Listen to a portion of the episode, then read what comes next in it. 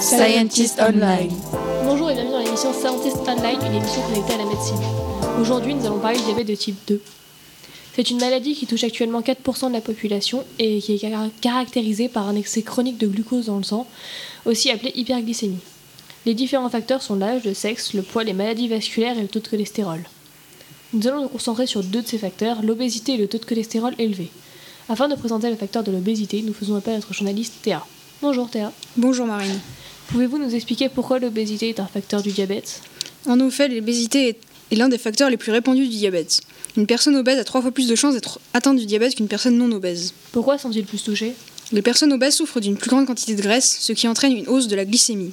Les muscles utilisent en effet les lipides, donc les graisses, plutôt que les glucides, les sucres, comme source d'énergie. Il y a donc un excès de glucides, le pancréas sécrète l'hormone de l'insuline qui régule la quantité de glucose. Et donc plus l'excès de graisse est important, plus la glycémie augmente et plus le pancréas doit sécréter l'insuline. Cela crée une fatigue du pancréas qui en vient à sécréter de moins en moins d'insuline. Il y a donc plus de régulation et cela provoque donc le diabète. Merci Théa. Nous faisons appel à notre journaliste Smiley spécialisé dans les facteurs de, les taux de cholestérol. Smiley, qu'est-ce que le cholestérol? Bonjour, le cholestérol est une molécule provenant de l'alimentation, matière grasse indispensable à l'organisme, produisant des hormones sexuelles, le vitamine D et est une source d'énergie. Et comment se passe le transport de cette molécule dans les muscles le corps? Cette molécule a besoin de deux particules différentes, les, les HDL, qui récupèrent les- le cholestérol pour le ramener au foie. Quant aux LDL, ils apportent le cholestérol aux cellules car ils en ont besoin. Pourquoi un taux de cholestérol élevé est un facteur à risque pour le diabète?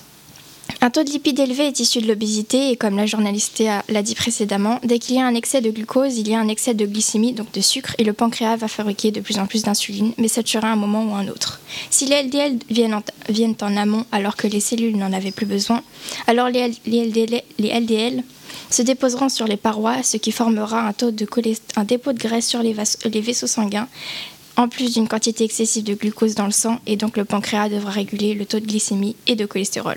En plus de cela, une personne atteinte de cholestérol et d'un diabète a plus de chances d'avoir une attaque cardiovasculaire. D'accord. Une dernière question pour notre journaliste Théa. Quelle solution peut-on prendre pour faire face au diabète de type 2 si on a le facteur de l'obésité? Tout d'abord, le diabète est incurable. Une personne atteinte là pour toute sa vie. Il faut donc prévenir l'obésité. Pour cela, il faut avoir une alimentation saine et pratiquer une activité physique régulière en adoptant un mode de vie plus actif. Il est aussi important de bien gérer son sommeil, car le manque de sommeil incite à manger davantage pour compenser le manque d'énergie. Merci à nos journalistes Smiley et Théa. Nous nous reverrons pour un de Scientist Online. Au revoir et merci.